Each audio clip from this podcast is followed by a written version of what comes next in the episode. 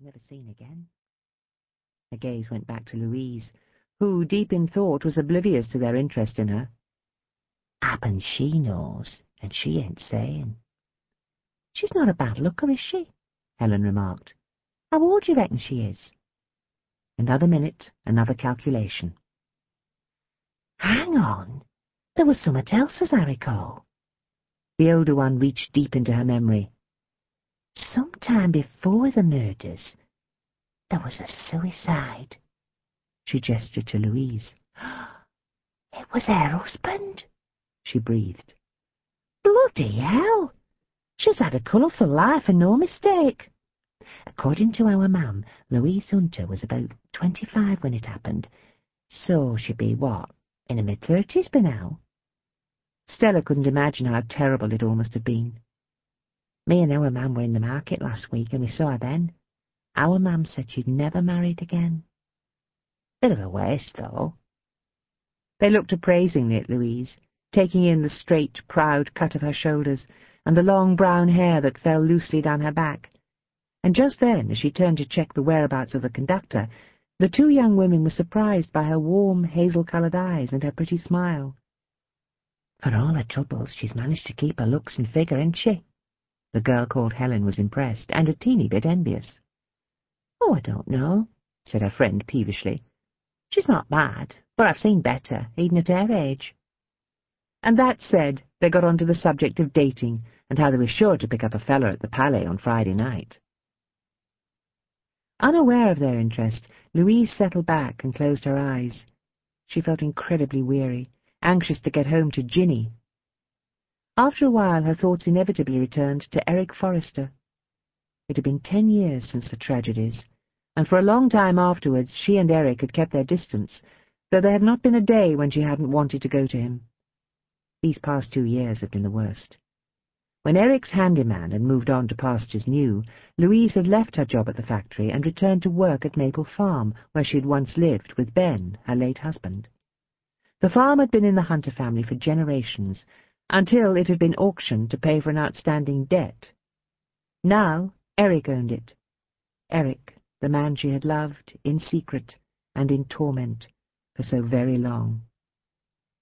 Louise was thrilled to be back, working on the land, but there had been a price to pay. Working alongside Eric was tearing her apart. He didn't know that, and she could never tell him. She wanted him, needed him like she'd never needed any other man. But the past would not set her free. Some years ago, Eric had vowed to love her forever. When she turned from him then, he never spoke of his love again. But she knew he loved her still and always would. For didn't she see it in his eyes every time he looked on her, and didn't she love him in the very same way? Theirs was a powerful love, but not as powerful as the guilt they felt over what had taken place all those years before. Oh, the times when she'd wanted to reach out and touch him, aching for his arms to enfold her. But she never did. And for the same reason he never made a move towards her, because, like her, Eric was imprisoned by the past, and too afraid to grasp the future. Montague Street, next stop! The conductor's cry carried through the tram, shattering her thoughts. Come on, ladies, let's be having you. As he passed Louise's seat, he caught her eye. Sorry to disturb you, love. He gave her a cheeky wink. I saw you deep in thought. Were you having a crafty little kip, eh? Louise smiled. A bit of both. Had a busy day, have you? Busy enough. Still chatting with Louise and not looking where he was going, the conductor was flung forward as he tripped over a young man's legs that were stretched out in the gangway. Composing himself, he straightened his unkempt hair and gave a little embarrassed cough. you best tuck 'em in, matey, he warned, before you cause a nasty accident. Disgruntled, the youth did as he was asked, albeit with a sour face and surly manner. Young buggers these days, the conductor chunted softly to Louise. They think the world revolves round them, so they do. As he continued forward, clanking his ticket machine and chatting to the other few passengers on the tram, it was just as well he didn't see the look the young man gave him. A murderous glare, if ever there was one, Louise thought to herself. Collecting her bags, Louise made her way to the exit, at the same time helping an old lady, who was jostled and unsteadied by the lurching of the tram as it meandered along the line. Oh, thank you, dear. Small and frail, with seemingly poor eyesight, the old lady leaned heavily on Louise's arm. I don't usually go out on my own, she went on, happy that somebody should take the time to listen to her. My sister normally comes with me to the shops, but she's not been well lately. Fell over and sprained her ankle, she did. I'm always telling her, take your time, Annie, you don't have to run everywhere. But will she listen? No, she won't. At the thought of her beloved sister, the prettiest of smiles crossed her wizened features. E, she makes me mad at times, but I don't know what I'd do without her. Louise helped her off the tram. I'll be all right now, dear, the old woman told her. I'd best get home and see what she's up to. Knowing her, she's probably up the chimney with a long brush, filling herself and the house with soot. She's done it before when I've been out. But I'll have a word or two to say if she's at it again. With that, she set off at a sedate pace across the boulevard and on towards Ainsworth Street. When she realized that the old dear was about to try and cross the busy road on her own, Louise set off after her. Uh, no, wait a minute, I'll see you across. Unfortunately, as Louise made for the old woman, so did the bad-mannered young man, but with a very different intent.